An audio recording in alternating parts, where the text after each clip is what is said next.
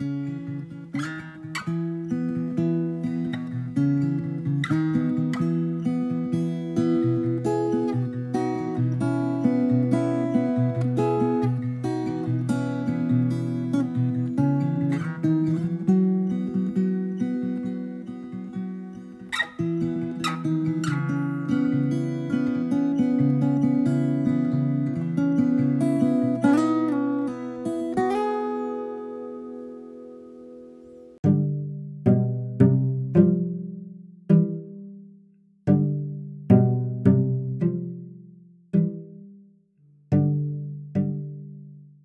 Paul turned up at Shoshana's apartment around 6:30 p.m. and brought his cheap wine with him. They had sex as soon as he arrived. They hadn't said much more to each other than hello before getting into bed, and now they laid there in silence. Paul seemed comfortable, to just be in the moment, relaxing. Shoshana said she was hungry and got up asking if Paul wanted something to eat. He agreed. He was hungry too, as he hadn't eaten today.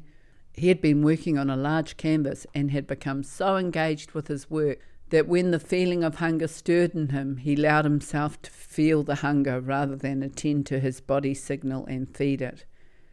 It was typical for Paul to flow with his body and environment. He believed it helped him transform his work into something richer.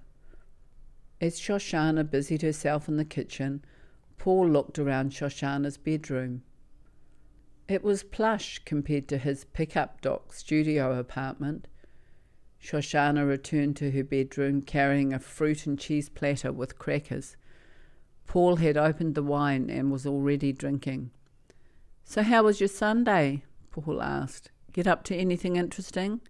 Shoshana smiled happily as she got back into bed and placed the tray between them. Yes, I went to Brighton and stayed with Abby. I just got back this afternoon. She's going to be in a school play on Wednesday. Want to come? Paul picked at the cheese as he drank at the wine. Sure. How are you getting there? he asked. Oh, Mum and Dad, I suppose. Paul nodded. Well, if you like, I have a friend who sometimes lends me his van, you know, to pick up large canvases. We could use that if you want to get down there on your own. I don't care any which way. Shaul and Adele seem nice, but I'd rather like the drive. It's nice along the coast. I suppose I could drop by my agent's place too. You'd like him. He's got a fancy place down there. Don't let anyone tell you there isn't a quid to be made in art. It's just, it barely finds its way to the artists, he said matter of factly. Yeah, he'll like you. You'll have to watch him, though. He's a bit of a ladies' man. He'll have you in bed before you know it, he joked. Really? Shoshana raised, raised her eyebrows. Yeah, he's always doing someone new, he said. You know, hopeful young artists, they buy into his promises of fame and fortune. Most of them only hold his attention for a few weeks. He's a bit of a sleaze, really. Oh, well, that's the world for you. Everyone seems to be looking for something more than their lot in life.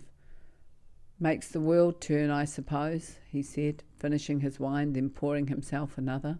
Paul was so easy with his interpretation of life. Not much seemed to bother him.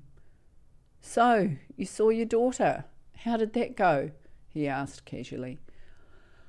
Oh, Paul, wait till you see her. She's a pretty little thing, just like her mother, she smiled. Yeah, all kids are cute, but how was she, you know, emotionally? Shoshana looked at Paul quizzically. Emotionally? Yes, she was she was so happy to see me. She got all dressed up in her tutu and showed me how she can dance and sing. Oh, it was lovely, Paul. Paul looked at Shoshana. Yeah, sounds like every kid I ever met. But how was she? You know, seeing you. It's been a little while, hasn't it? Shoshana didn't know what Paul was implying. She's fine. She loved seeing me, I said. Shoshana protested. Paul picked at the grapes and cheese. So, that's just the surface. How do you think she is now? I remember when I saw my father for the first time after a while when I was about her age, and I ended up getting real sad for a long while. You know, till I found out how to cope with the pain, he added, sipping his wine. Pain? Shoshana exclaimed. Why should she be in pain? She lives in a big home, has a great stepmother making her things, Gabe spoils her, and she has mum and dad and dancing, ballet, singing, piano, school. She's got no pain, Shoshana said, convincing herself. Oh, well, you could be right. She's probably blocked it. So, how did you come to see her? It was a surprise, right? Paul asked directly. Yes, it was a surprise, a nice surprise. Miriam had her baby, and Gabe brought Abby in to see it. She was meant to stay with Mum and Dad overnight, but we decided to have family time in Brighton together, Shoshana explained. Oh, Miriam had the baby. Nice. What did they call it? Paul asked, interested. Oh, they don't have a name yet. They thought they were having a girl. Everything in the nursery is pink. I suppose they'll have to change that now. Paul smiled. I love pink. It always reminds me of the carnival. I remember eating so much fairy floss one time that it burnt my tongue, he laughed. Can't stand that stuff now. Oh, they don't need to change a thing. It's part of his story now. He smiled. Shoshana looked confused. What do you mean, part of his story? He's a boy. His story, like when you find out your story of how you came to be in the world and what happened when you first got here. You know, your story, Paul said. Shoshana looked at Paul, confused. She had never heard of that before. He had a different way of putting things together, and it intrigued her. Well, you seem to know so much. What's your story? she asked. Paul looked at Shoshana and smiled. Now isn't the time, Shosh. I'll tell you one day. When you're more interested, he said. What? I'm interested now. Tell me, she implored. Paul relaxed back in bed, pouring another wine. This wine is okay with cheese. It helps it to go down, he smiled. Anyway, there's no rush. We've got all the time in the world. I don't want to scratch out some 25 word or less account of my life. I wouldn't be doing justice, too, for all that is important to me. I don't wrap my life up in a nutshell. We're all more complicated than that, he said casually. Shoshana took a mouthful of Paul's wine. Oh, I don't know how you can drink that. It's awful, Paul laughed. Only part of it is awful, the taste part, he laughed. Everything else is okay, like the price and the effect. It's easy to get pissed on. Shoshana removed the tray of food. Now they had both stopped picking at it. She snuggled up to him with her head on his chest. Paul was a stranger, yet she felt comfortable with him and not judged. She wasn't compelled to win him over or get extra attention from him. Paul just being there was enough for now. Paul thought to himself as Shoshana lay with her head on his chest. He wondered how her little girl was after seeing her mother unexpectedly, after being apart from her for some time, and then having what he assumed must have been an intense time together with the father and stepmother. He wondered how Shoshana coped being the outsider in the family unit and what she did to cope. Paul's understanding of what Shana was like so far made him think she wouldn't have been an overly polite and thoughtful guest in her child's home. He guessed she would have had to have made herself known to them all in a big way, somehow. Paul thought about them all walking along the street after dinner at her parents' place on Saturday night and Shoshana asking him if he thought that she was broken. He remembered her telling him she was the only one home when her beloved Bubby died, and how frightening that must have been for an eight year old. He wondered how Shaul and Adele managed Shoshana's traumatic grief, or if they were too overwhelmed by their own to notice the terror that this might have had on little Shoshana. The more he knew of Shoshana, the more interested he became in discovering who she was. He knew he was with a complicated woman. She was right to be his muse. He would learn a lot from her by just being in her ever changing world. Paul, do you like me? Shoshana asked after a long time, sharing silence together. Paul. Paul thought about the question. Hmm. I like my experience with you. I'm sure there are things I won't like about you, but hey, you'll come to find things that you don't like about me too. I don't think about people in that way.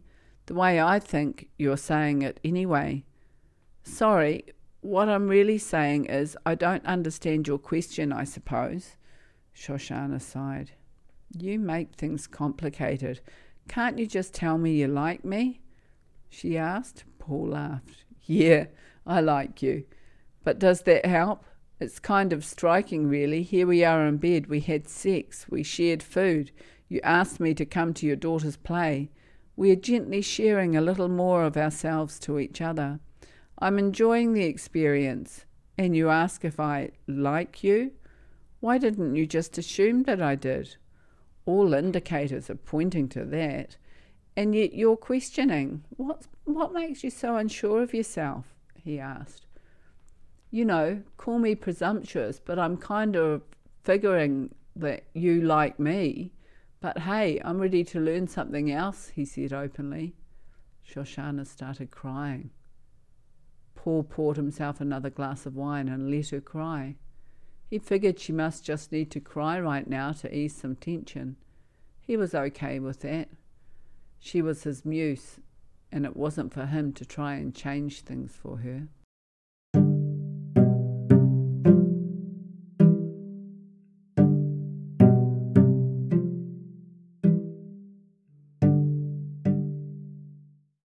Adele and Shaul visited with Miriam and the new baby boy all day on Monday and were thrilled to hold and cuddle with their latest precious addition to the family. Although Adele and Shaul would coo and giggle with the baby, neither one of them could completely give themselves to the experience. Shoshana was on their mind, and they were hopeful that things had gone along smoothly. Miriam and Ben were over the moon with the baby, and little Rena was equally thrilled with her baby brother. Miriam was aware of her parents' preoccupation. They were engaging, but seemed distracted somehow. What's wrong, Mum? I keep seeing you drift away, Miriam asked. Oh, nothing, Miriam, really, Adele replied. He's such a beautiful baby boy, she added. Miriam looked at her father while Ben held their new son. Dad, what is it? I can see you're both distracted. What's going on? Miriam demanded. Shaul looked at his wife and then back to Miriam. Oh, it's good news, really. Shoshana picked Abby up with Gabe yesterday after we got home from here. They headed back to Brighton for the night, Shaul explained. What? Miriam yelled. For God's sake, what is she playing at now? Miriam sniped. Now, now, Miriam, it's all fine. Abby was so happy. You should have seen her. Gabe will make sure everything goes well, Shaul answered. Miriam felt exasperated. Why the hell can't anybody see what is wrong with all of this except me? Miriam complained. Gabe can't handle Anna. If he could, they'd still be married. And what about Leah? She's going to cause trouble between them. I can see it now, Miriam continued. Ben looked at his wife. Miriam, look, our boy just smiled at me. He knows it's you talking now. He's used to you yelling. He laughed. Miriam scowled at Ben. Don't be silly, Ben. Ben looked back and smiled, not interested in the latest Shoshana story. Miriam, keep your voice down. We're in a hospital. And what about the baby? Adele said in a quiet, disapproving voice. Miriam lowered her volume. Well, what about Abby? It's got to be confusing. God, she gets away with everything. Everyone has to run after Shoshana. She complained. You'd better bring Leah and make sure that everything's okay. You have to let her know that we support her. Really? Gabe is as immature as Anna is. Miriam turned back to Ben. I need my baby boy, Ben. Ben stepped closer to Miriam and handed her, his son to her. Go to Mummy, he said. Don't worry about Shosh and Gabe. She's with that new guy Paul, the painter now, anyway. It's finally over with Soul, so all is well as far as I can see. You all worry too much. Abby will have a nice time and Anna will be back in the Latrobe before today is out. Simple. Miriam looked at Ben and then at her parents. Where have you been the last eight years? You know what she's like. Miriam raised her voice a little again. Ben smiled at his baby boy and said in a sing song way, Give her a chance to show she's changed. Hey there, baby boy. Miriam shook her head. Here we go again, she said, exasperated. Adele and Shaul talked on the way home from the hospital. They agreed Ben was probably right. Everything would be okay this time. Shoshana wasn't with Soul anymore, and she would settle down. Adele made dinner for them both and went into the sitting room while the food cooked. I think I'll ring Leah and see just how last night went, she told Shaul. Shaul grabbed his newspaper and sat in his favourite chair to read. Well, don't stir things up. We've got that play to go to on Wednesday, remember? I don't want things to get awkward for Abby, he said before lifting the newspaper in front of his face to end the conversation with Adele. Adele felt annoyed with Shaul. I'm not going to stir anything. Goodness, Shaul, what must you think of me? she replied, reaching for the telephone. Hello, Leah, she said into the receiver. Hello, Leah replied. Abby, Bubby and Saba are on the phone, she called out to Abby. Congratulations on the new baby boy. How is Miriam doing? she asked. Oh, the baby and Miriam are fine. He's such a beautiful boy. What a lovely surprise. They'll have to change the nursery colours now. Miriam got Ben to do a little painting of the trims in pink, so it won't take much to go over that in blue, Adele informed Leah. How is Abby? She asked. Leah turned to Abby, waiting by her side to speak with her grandparents. Oh, she's right here, waiting to talk to you. I'll put her on, Leah said, giving Abby the phone. Hello, Bubby. How's the baby? she asked excitedly. Oh, he's even more beautiful every moment. Just like you and Rena, Adele replied. Did you have a good time with Mother visiting? Adele asked. Yes, Mother came to the beach with me and Daddy today. She can do the splits too, she told her grandmother.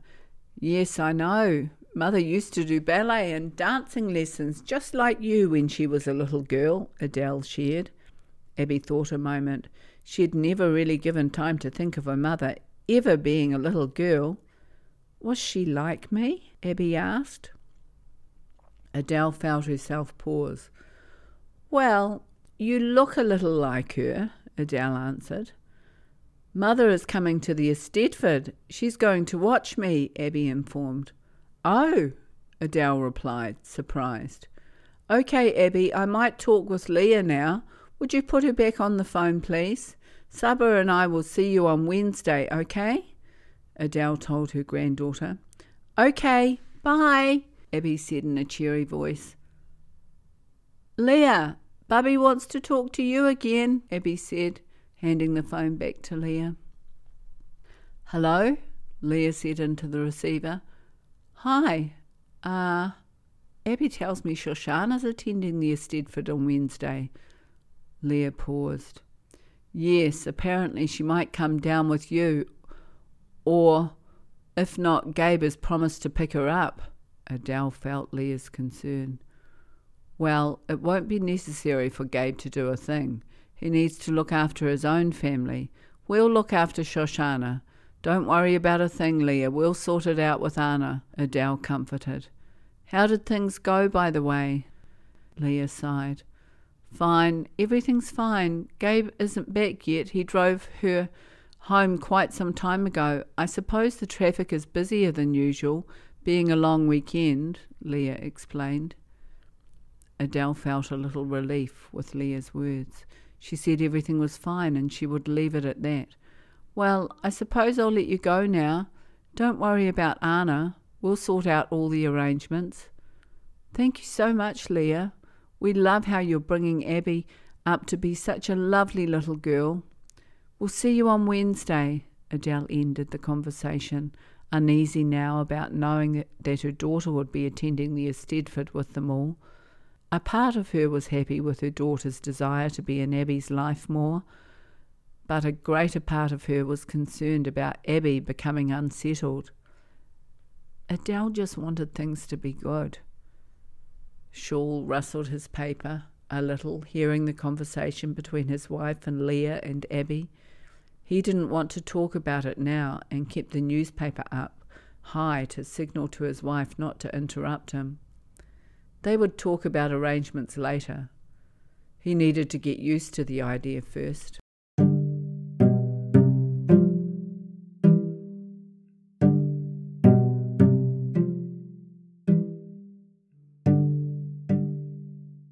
Paul woke up after dozing the early evening away in Shoshana's bed.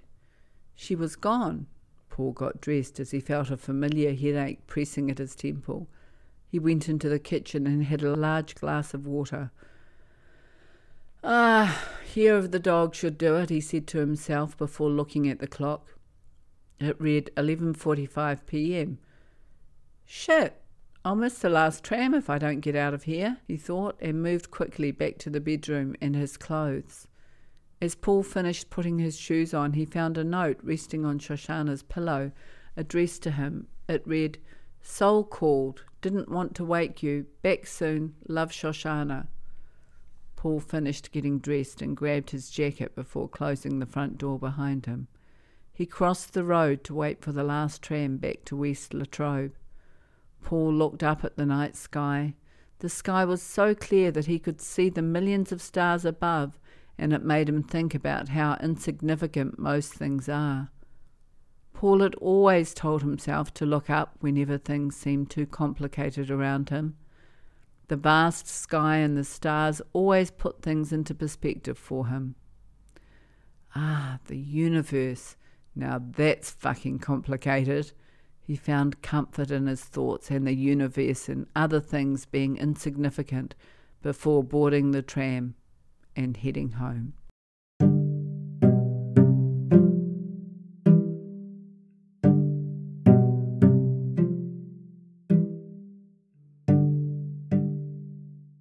Got off the tram at his usual stop and headed up the street to his place. He walked past two homeless men on the corner listening to the beatbox as they drew on the pavement with chalk. He could see they were both talented artists. He stopped to pause at the image that they were creating together and told them he would visit in the morning to see the finished job. The men continued what they were doing as he walked on, making a note to check it out in the morning. He figured, although they had natural talent, things would probably never improve for them, other than collecting change in their hats from passers by throwing coins at them, in an appreciation of the work done before the street sweepers would yet again wash their work away, and they would move on to another pavement canvas and start over. Paul felt lucky he hadn't languished in his own depression when he was younger. He felt a way clear of everything that had happened to him and come up with simple truths for himself to survive. Now he observed so much around him, and his art helped him appreciate and, exp- and express life. He thought of Shoshana and how she was in the world. Her life was a blur with so many moving pieces. He thought of the energy it must take to keep her head above all that she created in her life. Paul figured she must be addicted to the adrenaline. It, it surely stirred in her, keeping her in a state of searching for the next hit. Paul stood in front of the canvas that he had begun sketching on Sunday night. He liked the image in front of him and decided to get started. He pulled his roller door up before gathering his paints, brushes, turpentine, and a collection of palettes readying himself to work. He felt the vague pain in his temple return, so went to the fridge and collected the cheap wine and a large glass.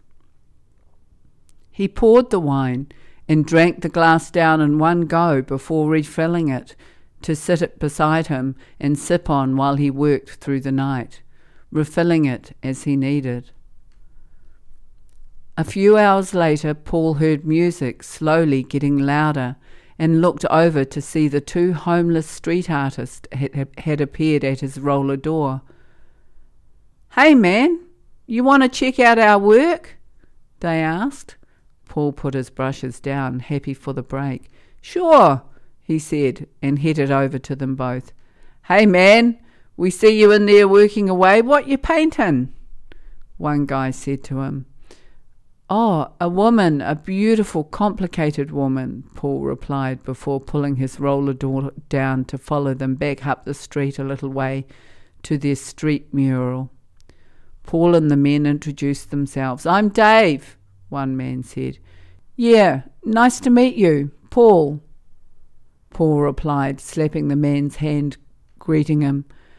Ah, they call me Biggie, said the other man, and slapped his hand hello too. Paul looked at the piece the men had created. Shit, man, that's good, Paul said, walking around the art and taking in the scene. Yeah, it'll be gone by Wednesday. You know what this fucking government's like, Biggie said. Looks like you've captured your truth here, Paul said, caught by the scene of a starving man holding out a plate in a desert scene with a tourist in gaudy clothing and an instant photo camera paying the starving man for the photo he had taken of him. It was grotesque. The man had to stay starving to remain photo worthy to the tourist, and the starving man couldn't risk improving his health for fear of losing his income. It was a jarring piece. You want to hear something ironic? We know this guy who follows us around taking our pictures with our work before it gets washed away. One day we bought some new threads with his big tip, and he told us we were ruining his starving artist image. What a fucking asshole, Dave described. Yeah, we had to put our rags back on. I felt like a fucking piece of meat. But we were hungry, so shit. It's a fucking life, Biggie said resolutely. Paul looked at the men. What are you doing now? he asked. Oh, we're going to find a place to stay over in the park. It'll be daylight soon. We don't want any shit. They don't throw money until about seven o'clock. Around nine thirty we'll have a sleep and then come back to collect for the afternoon around three, Biggie replied. We've got it sorted. We know the rush times. Some people are good, might stop and talk a bit. Others will walk right over our work. Fucking ignorant pigs, Dave added. You want to come back to my place? I don't have much food, but I've got some wine, Paul asked. Nah, man, I'm sober. Three weeks clean, Biggie said. Dave smiled. Yeah, you're doing all right, hey, Big? he said proudly. Paul looked at the men. They knew their routine and it kept things survivable. Well, thanks for showing me your work. I appreciate it. See you later, eh? he said before leaving. Yeah, when will you be finished your beautiful, complicated woman? Biggie asked. Dunno. Drop by sometime if you're around. If you see the roller door up, I'm home, Paul said before slapping hands with the men and leaving. Paul went back to working and drinking.